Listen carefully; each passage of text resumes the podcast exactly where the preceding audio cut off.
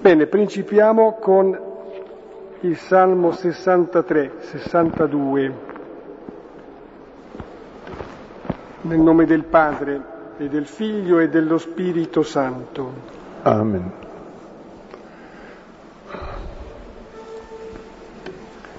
Salmo 63, 62. O Dio, tu sei il mio Dio, all'aurora ti cerco, di te ha sete l'anima mia, a te anela la mia carne, come terra deserta, arida, senza acqua.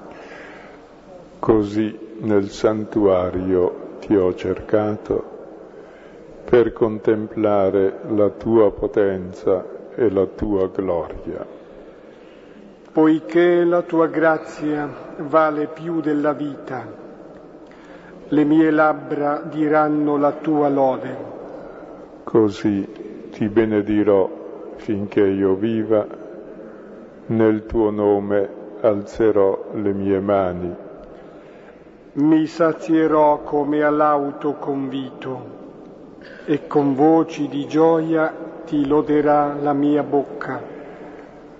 Quando nel mio giaciglio di te mi ricordo e penso a te nelle veglie notturne, a te che sei stato il mio aiuto, esulto di gioia all'ombra delle tue ali a te si stringe l'anima mia e la forza della tua destra mi sostiene. Ma quelli che attentano alla mia vita scenderanno nel profondo della terra. Saranno dati in potere alla spada, diverranno preda di sciacalli. Il re gioirà in Dio si glorierà chi giura per lui, perché ai mentitori verrà chiusa la bocca. Gloria, al Padre e al Figlio e allo Spirito Santo, come era nel principio, ora e sempre, nei secoli dei secoli.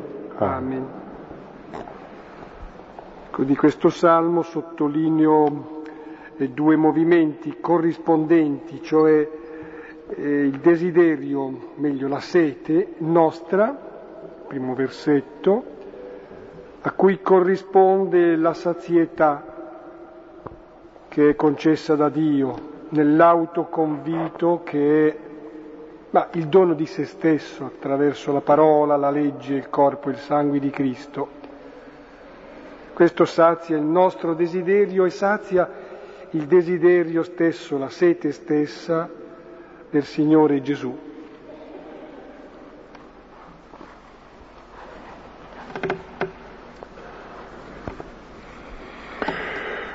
Ecco, continuiamo eh, il capitolo sesto, che è tutto centrato sull'Eucarestia. Abbiamo visto innanzitutto il dono del pane, che Gesù fa sul lago di Tiberiade, dove la gente è saziata e ne avanzano dodici ceste piene e Gesù dice di raccogliere questo sovrappiù, poi la gente lo cerca perché vuole del pane e Gesù spiega che l'importante non è il pane, è quel sovrappiù che è avanzato dalla sazietà.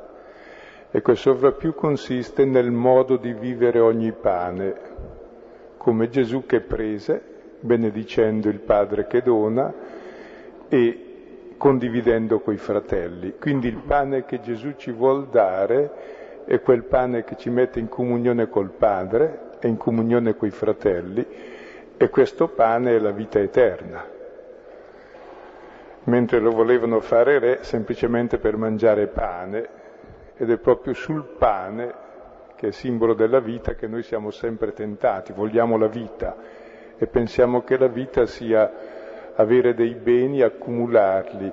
Invece la vita è un'altra cosa. La vita è la relazione d'amore col padre che la dona e coi fratelli. Che sono figli come te. E questa è già vita eterna, è la vita di Dio. Ed è quella che Gesù ci vuole comunicare. Poi abbiamo visto che questo pane fa camminare sulle acque, come Gesù fa vincere la morte. I discepoli però non se ne sono ancora accorti. La volta scorsa abbiamo visto eh, che Gesù dice che è Lui il vero pane sceso dal cielo, cioè il figlio, è la vita del figlio che ci rende figli e questa sera entriamo un po' più profondamente mh, mm, nel significato eucaristico di questo pane. Praticamente quanto leggiamo questa sera è un'omelia eucaristica che ci fa comprendere il mistero di ciò che celebriamo e mentre la volta precedente tutto era centrato eh, sul pane e credere in Gesù è il figlio, questo è il pane, questa sera non sarà più sul pane, ma sulla carne e sul sangue.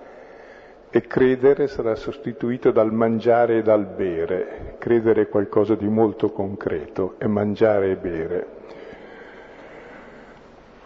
Ecco, riprendiamo allora da un brano che mm, avevamo già letto ma non commentato la volta scorsa, cioè Giovanni 4, no, 6, 41, 59.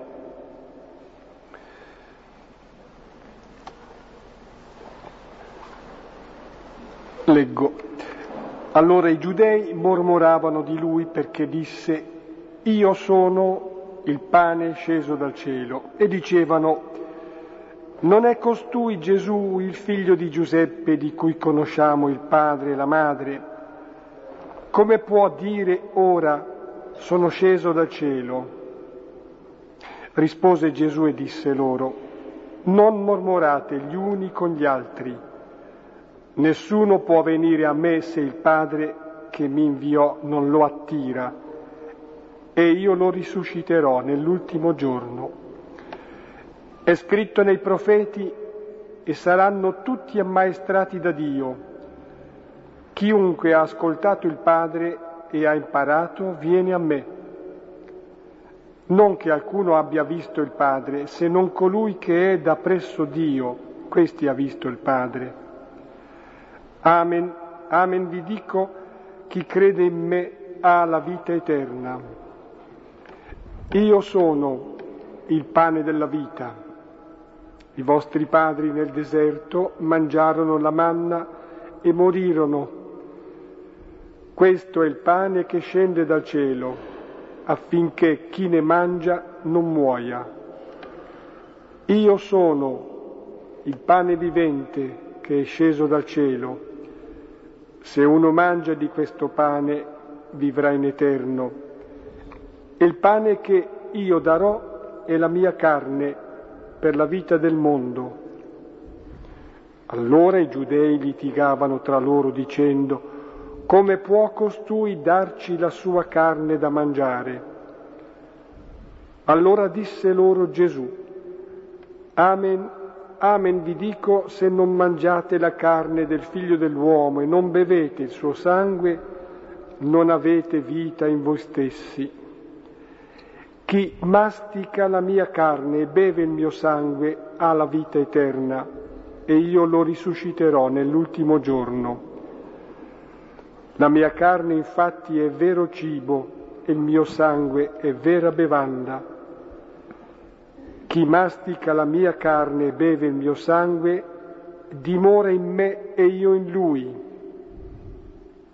Come il Padre, il vivente, ha mandato me e io vivo grazie al Padre, così chi mastica di me, anche lui, vivrà grazie a me. Questo è il pane che scese dal cielo, non come quello che mangiarono i vostri padri e morirono. Chi mastica questo pane vivrà in eterno. Queste cose disse in sinagoga insegnando a Cafarnao. I versetti 41-47 li abbiamo tralasciati la volta scorsa, appartengono più al brano precedente, ma ci servono da introduzione. mentre i versetti 48-58 sono un'omelia eucaristica che ci fanno capire il mistero del pane, dove le parole fondamentali sono mangiare o masticare dieci volte. Ecco, ma, mangiare e masticare che cosa? La carne. Un linguaggio molto crudo e poi quattro volte bere il sangue. Ecco, mangiare e masticare è il processo di assimilazione, così il bere. Ecco, l'Eucarestia è l'assimilazione del figlio e vedremo come avviene. E ci fermiamo prima eh, sulla prima parte, dove viene fuori anche il nome di Giuseppe, l'abbiamo appena letta, allora non lo rileggiamo. Gesù diceva di essere il vero, il vero pane disceso dal cielo e la gente dice ma come tu sei il pane disceso dal cielo? Sei il figlio di Giuseppe, non vieni dal cielo, non vieni da Dio, tuo padre Giuseppe. È l'unica volta che esce il nome di Giuseppe nel Vangelo di Giovanni, proprio oggi per San Giuseppe. L'abbiamo ripetuto per quello. Sì.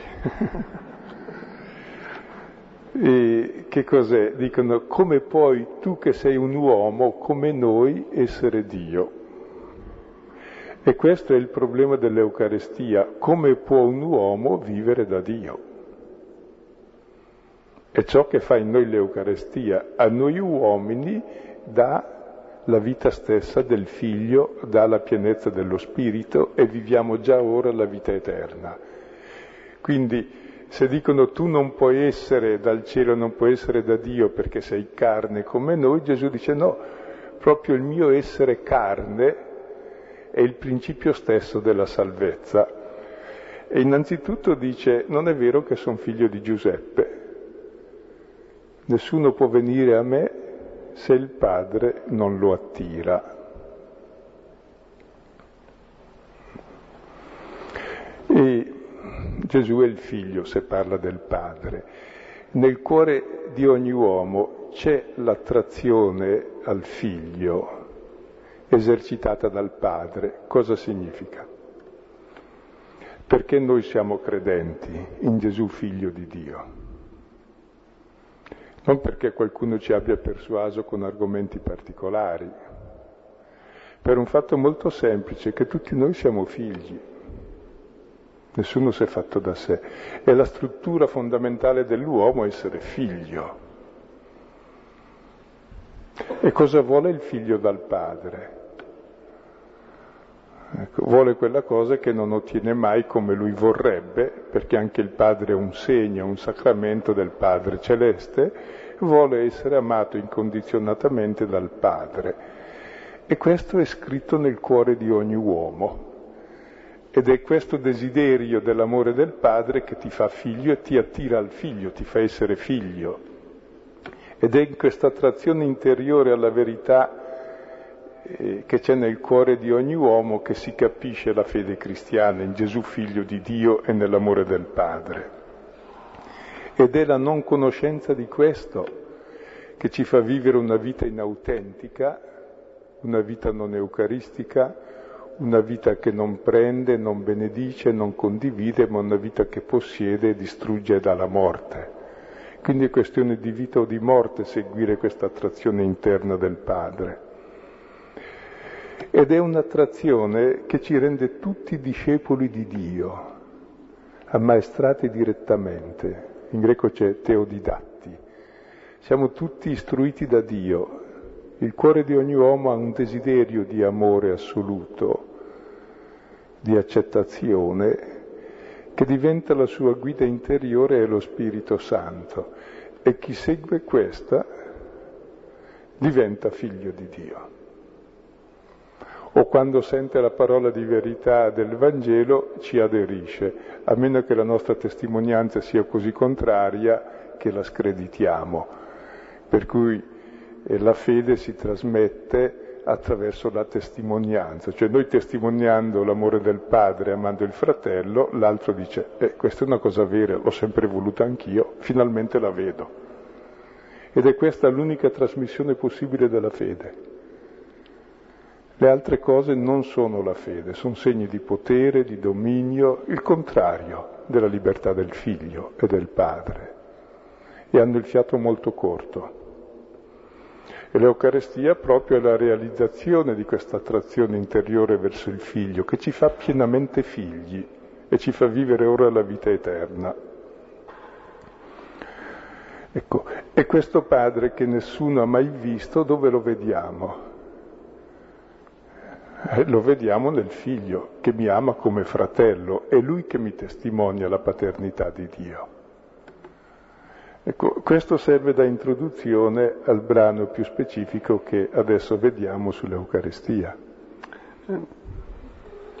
Una piccola nota mi viene da fare mh, su questo brano, esattamente su quella obiezione che coloro che vedevano, ascoltavano Gesù, avevano un'esperienza direi così fisica, tattile, un'espressione di Giovanni, trovano difficoltà ad accettarlo perché ritengono di conoscerlo e di esaurire quello che Gesù è e per quel che le conoscono. Cioè, a volte ha una fede molto semplice, semplicistica anche. Sembra quasi che diceva, ah, se io avessi visto il Signore, l'avessi sentito. No, fanno fatica questi. C'è una fatica, direi, superiore in queste persone che vedono, sentono un uomo parlare e sono invitati a credere che è qualcosa di più, è un sovrappiù rispetto a quell'uomo che vedono e conoscono. Ecco, questa è la prima nota. La seconda, brevissima nota, dico, è imbarazzante pensare cosa potrebbe fare il Signore se non si fa vedere, non si fa toccare, non si sente lontano. Se si fa vedere, si fa toccare, dici, ma sappiamo chi sei. Eh, credo che il Signore ha scelto questa seconda strada. Ecco di farsi vedere, farsi toccare, farsi mangiare anche. In questo invitandoci ad avere e ad esercitare la fede. Ma veniamo al brano di oggi, versetto 48. Io sono il pane della vita. I vostri padri nel deserto mangiarono la manna e morirono. Questo è il pane che scende dal cielo affinché chi ne mangia non muoia. Io sono il pane vivente che è sceso dal cielo. Se uno mangia di questo pane vivrà in eterno e il pane che io darò è la mia carne per la vita del mondo. Ecco Gesù afferma qui due volte, io sono il pane Ecco, io sono richiama il nome di Dio, liberatore dell'Esodo, questo pane è la liberazione dell'uomo dalla schiavitù, e poi è pane. Ecco, cosa fa il pane? Ecco, il pane comunica la vita, fa vivere, mantiene la vita. Se la vita ci viene prima dal cordone ombelicale, poi dal succhiare il latte, poi viene dal masticare. Ecco, il cibo ci alimenta, ci mantiene la vita. Ecco, Gesù afferma di essere la vita, ciò che mantiene la vita. E il pane va mangiato. Questo discorso poteva essere comprensibile anche agli ascoltatori ebrei di Gesù perché sapevano che la vita dell'uomo non è semplicemente il pane, ma ogni parola che esce dalla bocca di Dio sanno che la parola va mangiata, sanno che il rotolo della legge va divorato. Gesù si identifica con la parola, con la legge. Difatti la nuova legge è la libertà del figlio. Dice, e io sono non come la manna che mangiarono i padri e morirono. La manna è venuta allora e non viene più, fu per i padri, non per voi, non garantì la vita perché morirono. Gesù dice invece che la, quella manna era segno del vero cibo che è la parola, che è Lui, che scende ora dal cielo. Mentre la manna c'era una volta, questo pane c'è ora. ed è Gesù parola. E chi lo mangia ora non muore e, continua, e continuerà dopo dicendo non muore in eterno. E questo è il tema fondamentale dell'Eucarestia. Ecco, chi mangia il pane che il Signore ci dà, che è Lui stesso, non muore in eterno, vuol dire che ha la vita eterna. E cos'è questo pane? È un pane che io vi darò. È un preannuncio della passione. Gesù cosa ha fatto nell'ultima cena? Prese il pane e disse, questo è il mio corpo dato per voi. E Giovanni invece dice altre parole, ma dice la stessa cosa, invece del mio corpo dice la mia carne. Lui preferisce la parola carne fin dal prologo che indica l'uomo nella sua fragilità, debolezza, perché è proprio la debolezza di Dio che ci salva, che assume la nostra condizione. Io vi darò, perché non è ancora venuto, manca ancora del tempo prima dell'ultima cena, sarà sulla croce che lo dona, e poi invece di dire per voi, dice per la vita del mondo, non solo per voi che siete qui presenti, ma per tutto il mondo, che voi qui rappresentate. E poi non è semplicemente per, che, che risultato c'è se tu dai eh, la tua vita per me, no, lo, la do per la tua vita, perché tu viva. Cioè il pane che Gesù ci dà è perché noi viviamo, il suo corpo che ci dà è perché noi viviamo del suo corpo. Cosa vuol dire questo?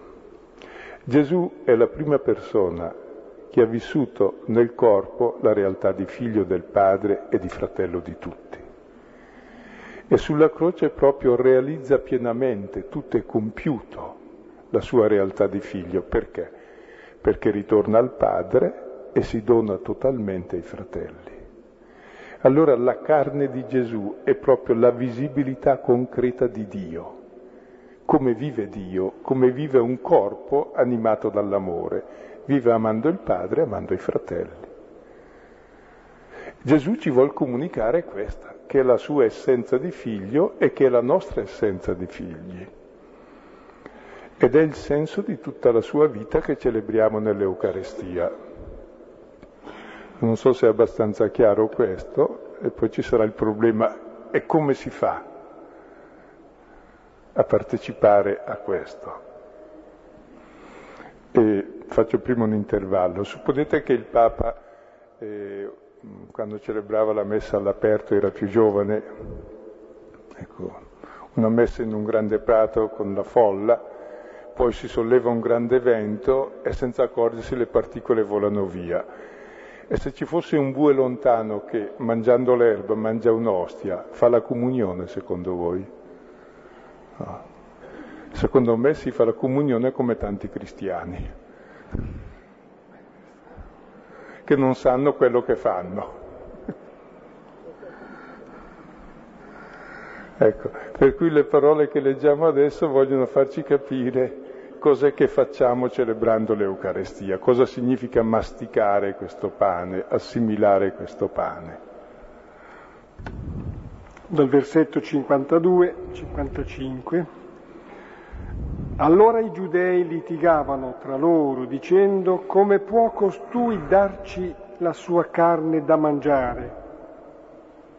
Allora disse loro Gesù, Amen, amen vi dico, se non mangiate la carne del figlio dell'uomo e non bevete il suo sangue, non avete vita in voi stessi.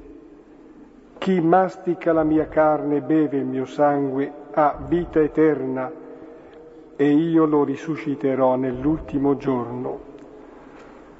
La mia carne infatti è vero cibo e il mio sangue è vera bevanda. La domanda è come può darci la sua carne da mangiare? Ecco, Gesù dice, avete capito bene, bisogna mangiare la mia carne e ribadisce, se non mangiate la carne del figlio dell'uomo e non bevete il suo sangue, non avete in voi stessi la vita. Mangiare la carne, la carne è l'umanità di Gesù. Mangiare vuol dire assimilare,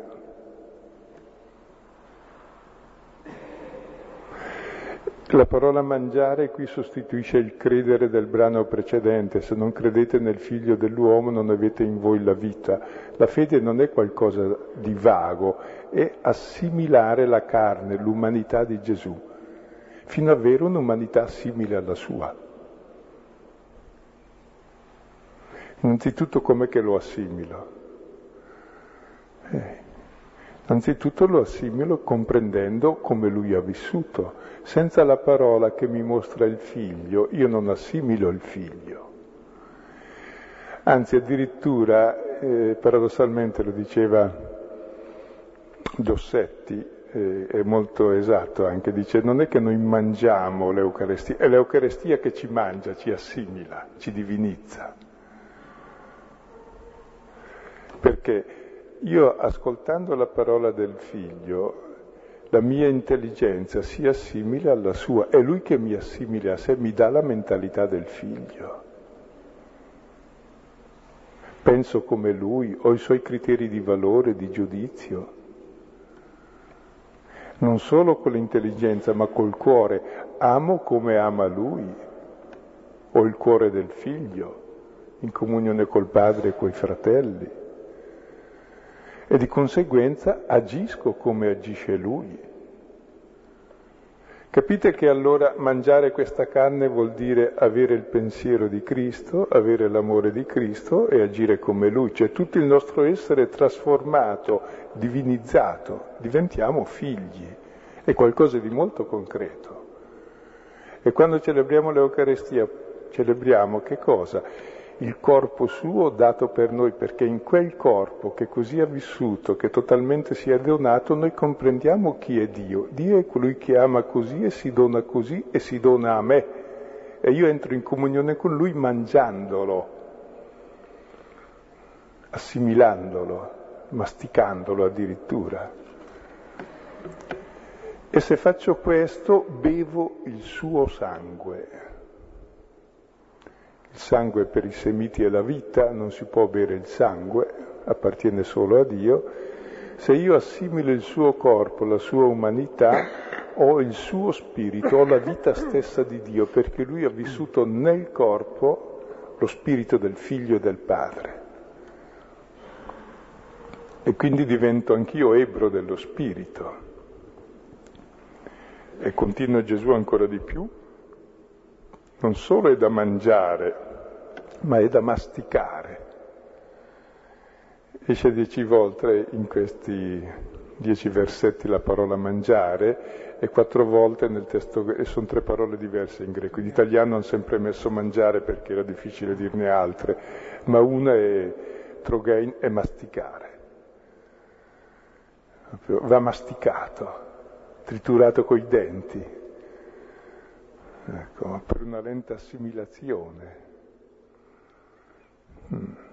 E si separa la carne dal sangue per ricordare innanzitutto la croce dove carne e sangue si sono divisi e poi anche per dire che eh, noi siamo carne, siamo debolezza, fragilità, siamo chiamati a vivere la nostra carne, la nostra debolezza, la nostra fragilità in comunione col Padre e coi fratelli, da figli. Se facciamo così beviamo il sangue, cioè abbiamo il sangue, la vita, la vita di Dio, lo Spirito. Per cui la nostra carne è animata dallo Spirito di Dio. E così l'uomo creato al sesto giorno, ultima delle creature, cosa è chiamato a fare? È chiamato a vivere il settimo giorno, a vivere Dio stesso. E attraverso l'uomo tutta la creazione viene divinizzata e Dio è tutto in tutti. Grazie all'uomo che vive da figlio e vive lo spirito del figlio e fa Eucarestia su tutto il creato.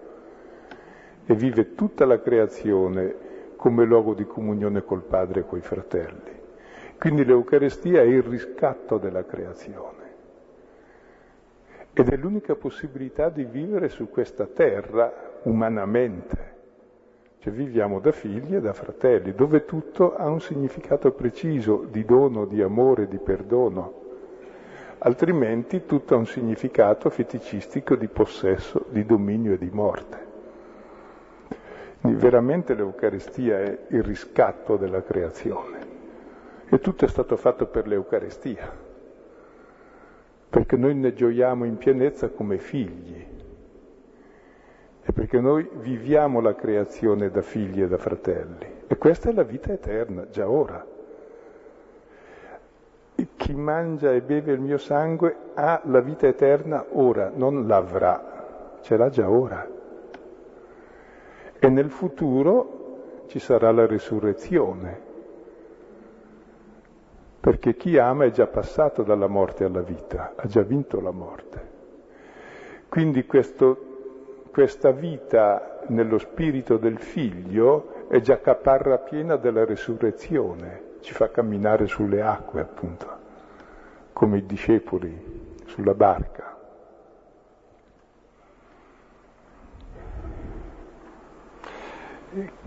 Stavo pensando che mm, è evidente, ma vale la pena di sottolineare che quanto qui si dice è di una profondità abissale rispetto, noi diciamo, celebrare l'Eucarestia, fare la comunione. È quel modo con cui normalmente, purtroppo si deve dire, con cui normalmente è vissuto e percepito questo, è come assai ingrigito, assai formalizzato, cristallizzato rispetto a questo che viene detto in questi termini così radicali, così profondi. Bisogna tornarci sopra. E tra l'altro tutto il Vangelo di Giovanni, se notate, sono tutte parole semplicissime. Pane, vita, mangiare, morire, vivere, carne, sangue, bere, masticare, padre, nulla di più che tornano continuamente come variazioni sul tema in modo tale che uno un po' alla volta entri, allora gli si chiarisce mm, il grande mistero della vita che è contenuto in queste parole elementari, del pane, del padre, della madre, della vita. E aggiungo che appunto poi paradossalmente non troviamo raccontato nel Vangelo di Giovanni il momento dell'istituzione dell'Eucarestia. È contenuto in questo grande e lungo discorso e in altri, in altri passi, ma non c'è il racconto dell'istituzione dell'Eucarestia come presso i sinottici. È semplicemente perché tutta la vita del figlio è Eucarestia, quindi vede tutto come Eucarestia così come non contiene la trasfigurazione, perché tutto il Vangelo di Giovanni è trasfigurazione, è comprensione del mistero profondo della realtà. Chi mastica la mia carne e beve il mio sangue dimora in me e io in lui. Ecco, qui è un'altra variazione sul tema, in cosa consiste questa vita eterna. Che chi mastica la mia carne e beve il mio sangue dimora in me e io in lui.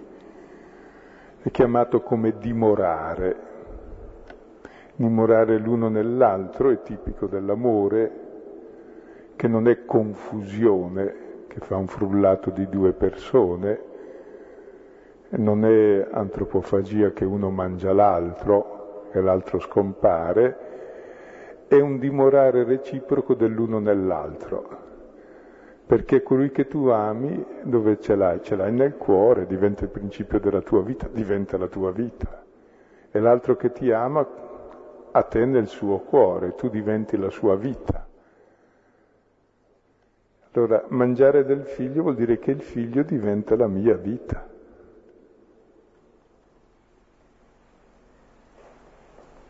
E lui Cosa dice di me? Lo stesso, tu sei la mia vita, ho dato la mia vita per te. E questa comunione piena, espressa con la parola dimorare, che esce per la prima volta in questo senso specifico e poi tornerà di continuo, è una delle definizioni più belle dell'amore, questo essere di casa presso l'altro. Nella stessa, anzi l'altro è la casa mia e viceversa. È la comunione. Ed è, scusa, questo dimorare è la vera presenza reale, perché la presenza reale non è il fatto che una persona sia qui, può essere qui e essere con la testa altrove. La presenza reale, uno ti è presente quando lo ami. Se non lo ami non ti è presente, anzi se è presente ti scoccia, fosse assente dici. La presenza reale è questo amore che realmente fa abitare in te l'altro. E tu dove stai di casa? Stai dove ami, perché tu sei presente a lui. E non è un modo metaforico di dire, è il modo reale, perché poi tutta la, via, la tua vita si organizza su questo che ti sta a cuore.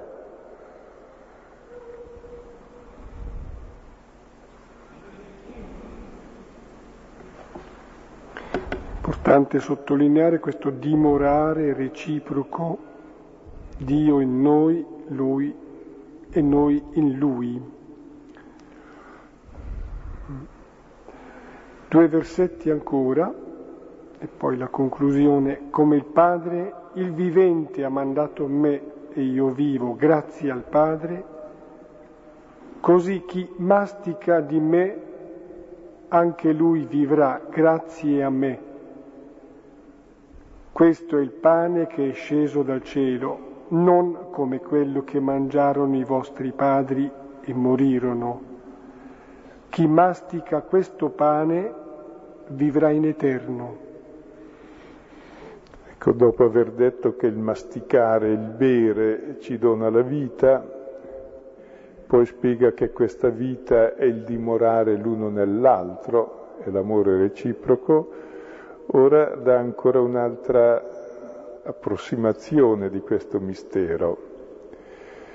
E si parla di vivere la traduzione dice per, è anche giusta, ma in greco c'è una parola di a che vuol dire non solo per, vuol dire grazie al Padre, vivo per il Padre, vivo dal Padre, vivo del Padre. Cioè, se tu mangi questa carne, la lasci entrare in te e la ami, cosa fai? Vivi di Lui, vivi da Lui, la tua vita viene da Lui, vivi per Lui, che è il Figlio. E Lui chi è? È quello che vive del Padre, dal Padre e per il Padre, cioè entri nella vita trinitaria. È la divinizzazione dell'uomo, che finalmente sa chi è, è figlio del Padre, fratello del Figlio, e vede il suo volto in tutti i fratelli. Come vedete l'Eucarestia ci porta a questo. Se non ci porta a questo siamo come il famoso bue che mangia una particola. Ecco, grazie a Dio però giorno dopo giorno, ecco, questa parola ci trasforma e possiamo addirittura intendere Giovanni come tutto un Vangelo eucaristico. Spiega in fondo questa vita del figlio che la comunità celebra nel memoriale, nella cena del Signore che non è semplicemente un gesto simbolico, no, tutto il resto è simbolo di questa realtà, la realtà del figlio che vive per il padre e per i fratelli e noi assimiliamo, mangiamo, mastichiamo questo fino a dimorare lì, a star lì di casa, fino a vivere di lui. Non sono più io che vivo, ma Cristo vive in me, dice Paolo e la vita che vivo nella carne la vivo nell'amore di Lui che mi ha amato e ha dato se stesso per me. Ecco, come vedete, questo pane ci dona la vita di Dio. Allora, giustamente Gesù dice fuori di ogni metafora è la realtà che Lui è il pane della vita, che ci comunica la vita di Dio. Ulteriore citazione, si citava prima Paolo, che effettivamente da Saulo eh, è stato trasformato in Paolo proprio per questa graduale assimilazione a Cristo. La lettera ai Filippesi, il capitolo primo, versetto 21, dice appunto, espressione di Paolo, la mia vita è Cristo. L'ultimo versetto, semplicemente la collocazione, direi, fisica, geografica. Queste cose disse in sinagoga insegnando a Cafarnao. Ecco, la sinagoga è il luogo dove si ascolta la parola. Gesù è la parola che diventa pane e queste disse insegnando a Cafarnao. Ecco, queste cose che disse Gesù in sinagoga insegnando a Cafarnao sono le stesse cose che la parola dice a noi in Milano nella chiesa di San Fedele questa sera, le identiche cose. Perché? Perché anche noi comprendiamo qual è il pane che ci dà la vita, perché anche noi mangiamo, mastichiamo, dimoriamo e viviamo così. Qualche Com- Prego, sì. E come vedete, no, adesso si comprende bene, quando Gesù ha dato il pane il giorno prima là sulla riva del lago, sul monte, ecco che ha detto di raccogliere quel sovrappiù che non avevano ancora mangiato. Quel sovrappiù che eccede la sazietà dell'animale. È esattamente questo, il sovrappiù, è lui quel sovrappiù per il quale l'uomo è fatto, cioè per la comunione piena con Dio. E un cibo che non diventa comunione è un cibo avvelenato di morte sempre. E ogni cibo che diventa comunione, fraternità, lì è presente il Padre. E lì c'è la vita. E questo cibo è la vita del mondo, il mondo vive grazie all'amore, senza questo amore il mondo è morto, è un mondo di morte. Ecco, chiediamo anche al Signore di entrare nel mistero del pane, che è il mistero della vita, che è il mistero del nostro essere figli, è il mistero di Dio che è padre e figlio, che è il mistero dell'amore. qualche testo ulteriore, supplementare. Abbiamo pregato Salmo 63, possiamo dei salmi ancora pregare e meditare il Salmo 16, poi brani come Esodo, capitolo dodicesimo, 1.14.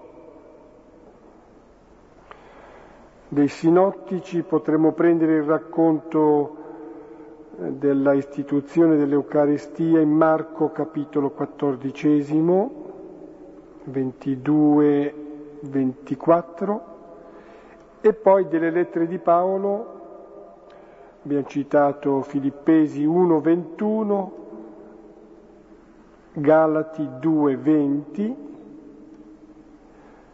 Prima Corinti 11, 17, 34. Sostiamo qui.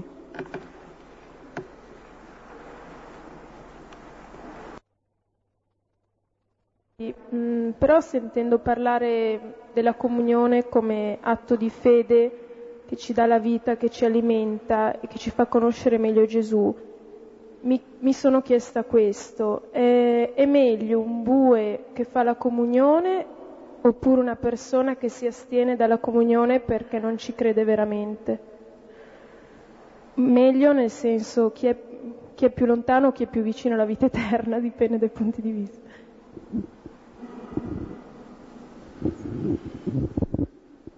Non so se sia meglio un, eh, uno stecco nell'occhio destro o nell'occhio sinistro, ecco un po'.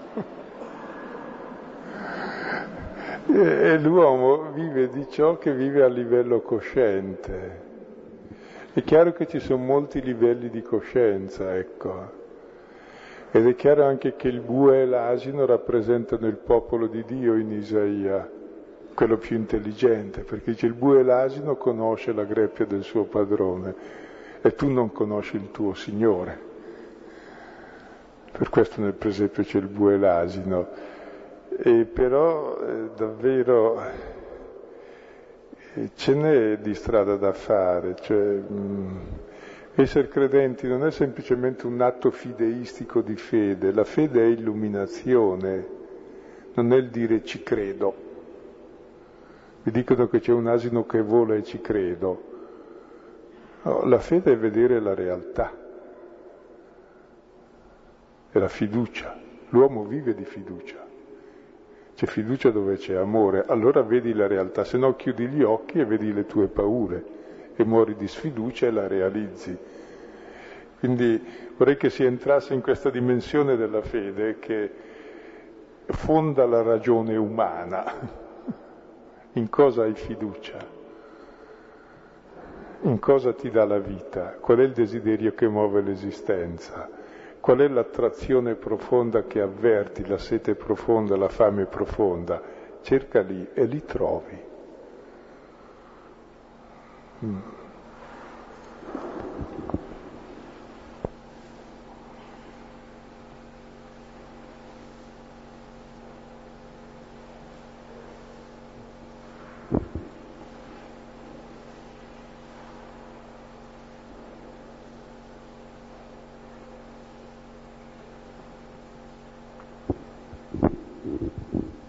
Ma eh, si può dire che eh, nell'Eucarestia praticamente c'è tutto il Vangelo, no? Perché si celebra l'amore assoluto del Padre che si manifesta attraverso il Figlio.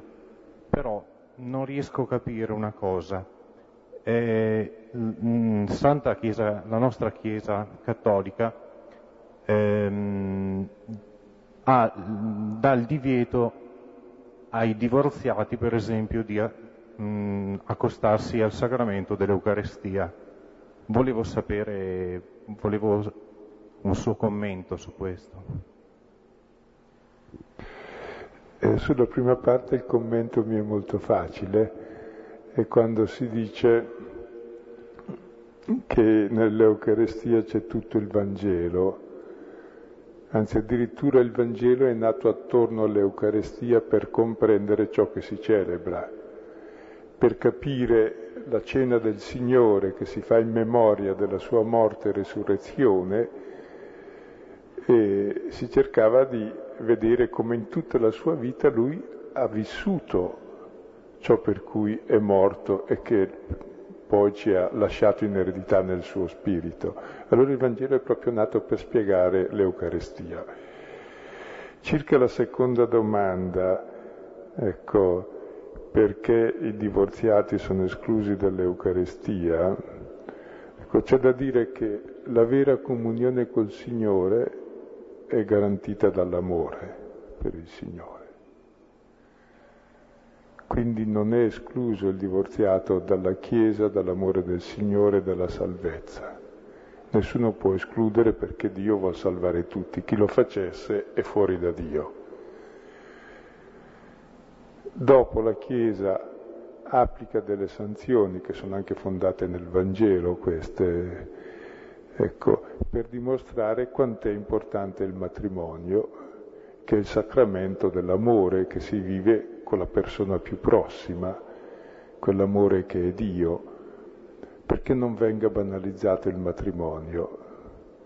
Per cui non è in punizione tanto eh, di chi questo l'ha già capito perché chi ha avuto una rottura nel matrimonio ha già capito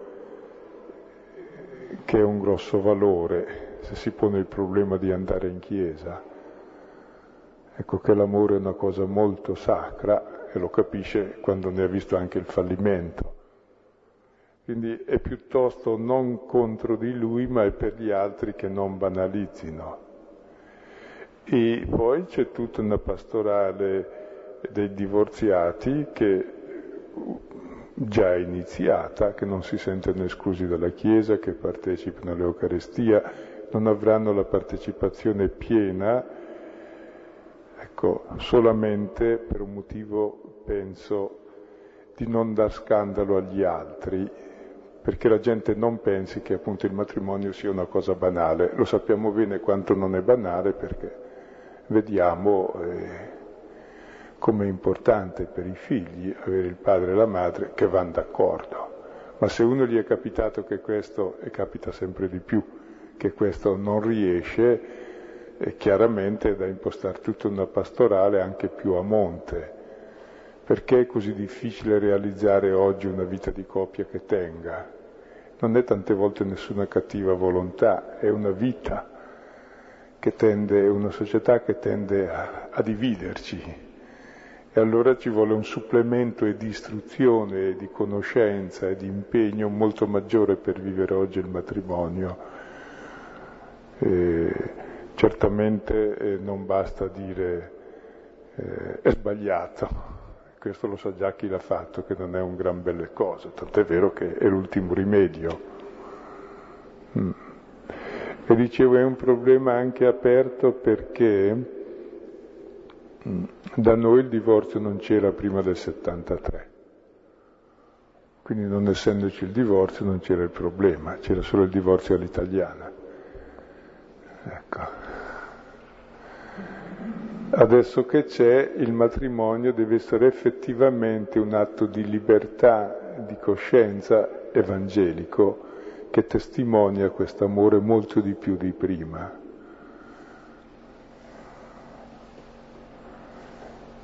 È chiaro che con ciò non ho risposto alla domanda perché la domanda resta aperta, ecco.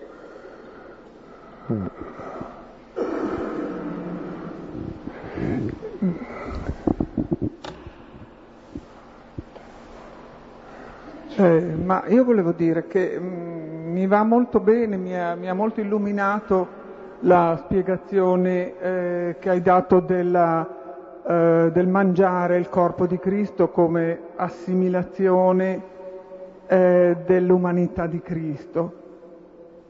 Però mi è rimasto un interrogativo, cioè se eh, se eh, assimilare eh, l'umanità di Cristo debba comportare necessariamente l'assunzione anche del, del eh, materiale del, del, pane, dell'ostia, dell'Eucaristia, come la intendiamo tradizionalmente, o se comunque, se, eh, visto che mh, mm, Cristo è la parola, e potrebbe bastare l'assunzione della parola, la, masticare la parola, eh, cioè se questo gesto sacramentale della particola ingerita materialmente è così importante o non è più importante la parola. Ecco, e credo che questo dilemma o l'uno o l'altro è la cosa sbagliata perché eh, la parola spiega il fatto, se no la parola è solo una pura parola. Il fatto è anche minimo,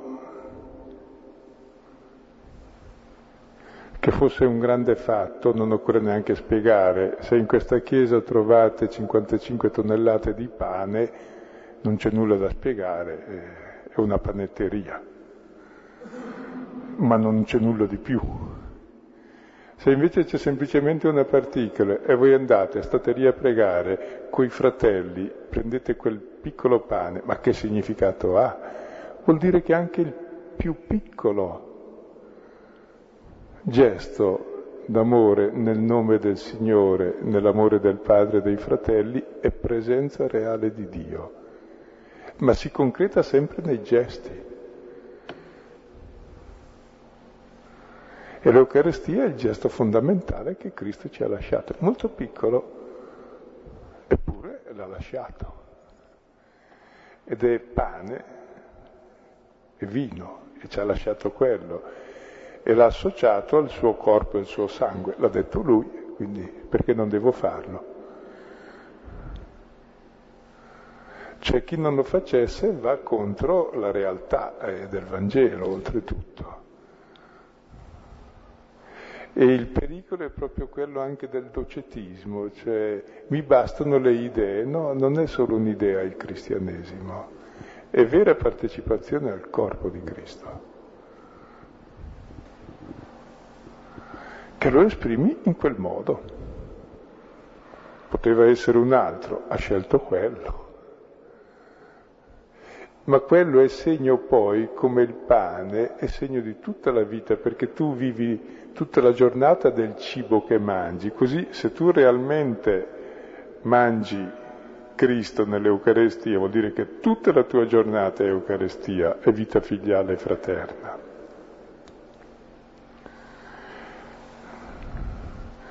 Poi il gesto lo fai una volta alla settimana, una volta al giorno, una volta all'anno l'obbligo della comunione una volta all'anno, no?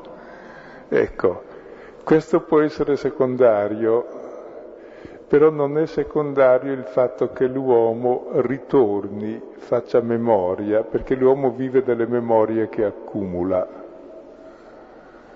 E la memoria quotidiana dell'amore di Dio in Cristo, della sua passione per me, diventa il mio alimento e mi dà la vita del figlio.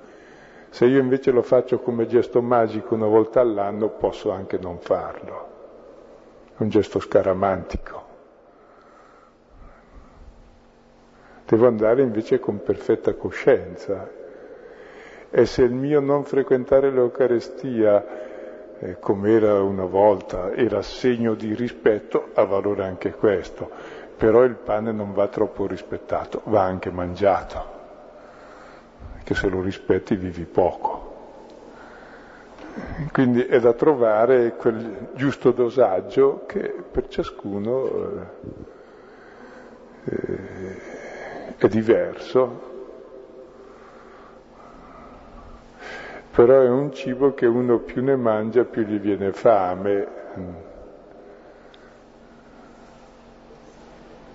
Prego, aspetta che arriva il Filippo con lei qui davanti.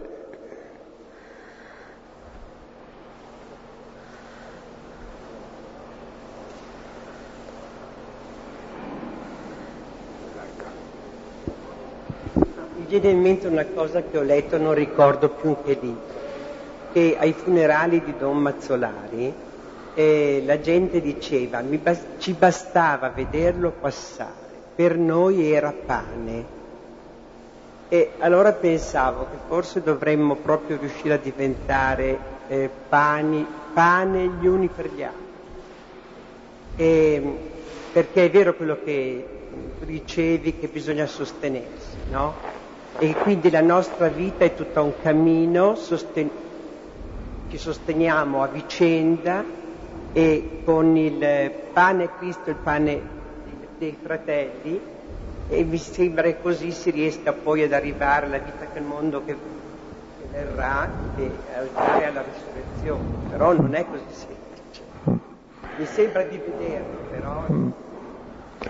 E siamo al capitolo sesto di Giovanni, tra sei capitoli più uno, cioè il 13, c'è l'ultima cena, dove cosa fa Gesù? Lava i piedi ci lascia il comandamento nuovo di amarci gli uni gli altri come lui ci ha amato. Questa è la sua presenza eucaristica. È questo amore che fa tutta la vita Eucaristia. Quindi Giovanni invece di descrivere l'Eucaristia proprio descrive tutta l'esistenza eucaristica fin dal principio, eh? dalle nozze di Cana in poi. C'è la vita del figlio che deve pervadere tutta l'esistenza, dal nascere, l'acqua, alla luce, il capire, al mangiare, all'amare.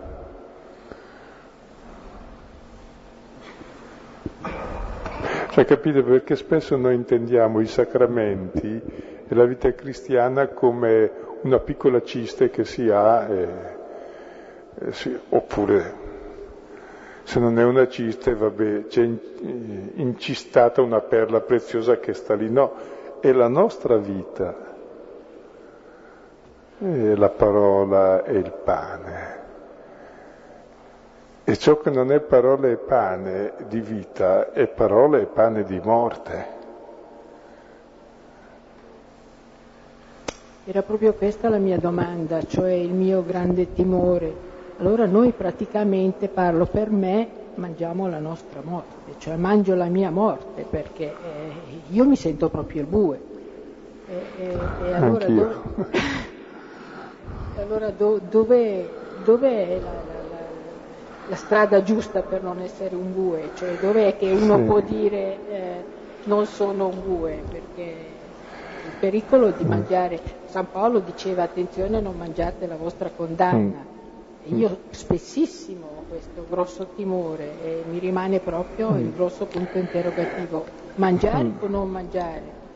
E difatti quando celebriamo l'Eucarestia, la Chiesa è molto attenta a questa, comincia col lato penitenziale. Per celebrare degnamente l'Eucarestia, cosa dobbiamo fare? Essere bravi? No, riconoscere i nostri peccati. Cioè, per essere degno riconosco l'indegnità.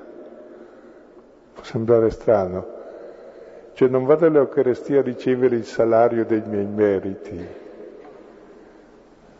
vado a ricevere la medicina della mia fragilità. Così prima di andare all'Eucarestia, eh, alla comunione, diciamo non sono degno. E se non sei degno perché ci vai? Proprio perché non sono degno. Non è una dignità che ho meritato, è il dono che Dio mi ha da sempre accordato che sono suo figlio e riconosco questo dono proprio riconoscendo che non è oggetto di merito, come l'essere figlio. Quindi la Chiesa è molto attenta a questo sentimento che è importante, però c'è il pericolo che la mia indegnità mi allontani. E qui è un grave errore, perché non è questione di meritarlo, è questione che sono già figlio, la mia dignità c'è già. È dono del Padre, grazia, e vado per alimentare e vivere questa coscienza di grazia e di gratuità. Quindi è una medicina l'Eucarestia anche, come la parola, come ogni ricordo positivo è medicina, quindi questo memoriale costante.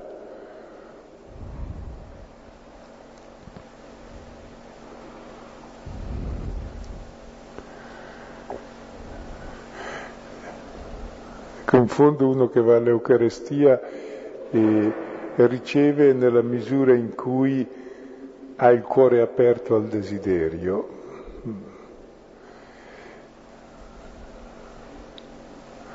Ed è brutto per esempio vedere gente che va all'Eucarestia per sentire una bella predica, eh, che mi interessa a me della bella predica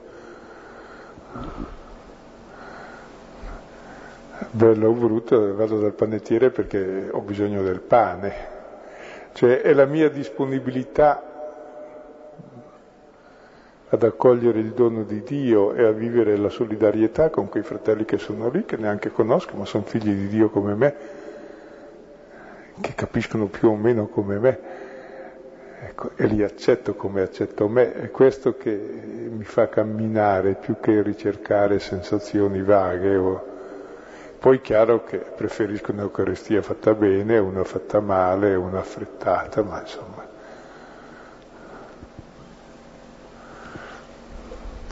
Lei ha detto che la fede è vedere la realtà, è una fiducia che fonda la ragione umana. E io mi chiedevo un po' quale è, se c'è, la differenza quindi tra la fede e la ragione. Mm. Io non l'ho mai capita, perché una fede irragionevole, non... il fideismo è contrario alla fede. La fede è la, ragion... la ragionevolezza più profonda che ci sia, cioè fonda la ragione, non è che la distrugge, cioè la ragione Dio me l'ha data, ma la mia ragione è abbastanza grande per capire anche i propri limiti. Ecco. Se no sarei come l'animale che non ha la ragione, perché la ragione è la capacità di riflettere su di sé e anche concepirsi nel suo limite. E allora nel mio limite cosa faccio? Ecco. La ragione trascende i suoi limiti, cioè dove fondi l'esistenza. E la fede è esattamente la fondazione dell'esistenza e della ragione, è ragionevole, non razionale, che razionale normalmente lo riserviamo a ciò che fa 2 più 2 fa 4, più o meno. Ecco, invece il ragionevole è più profondo del razionale, perché uno agisce in un modo irrazionale? Eh, perché deve avere dei motivi profondi, basta andare a scavare e li trovi, e ha ragioni profondissime. Mm. Non bisogna avere un concetto limitato di ragione, ecco, riservato alle scienze empiriche,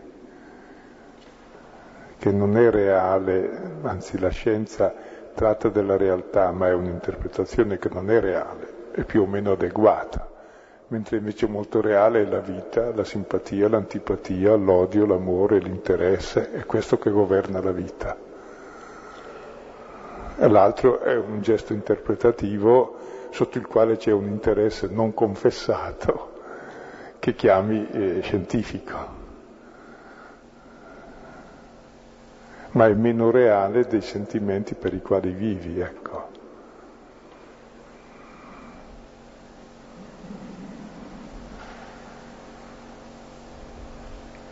E c'è il pericolo di ridurre anche l'uomo a razionalità scientifica, cioè vuol dire semplicemente un gioco di interessi, di numeri, di produzione, ma questa è la distruzione della vita.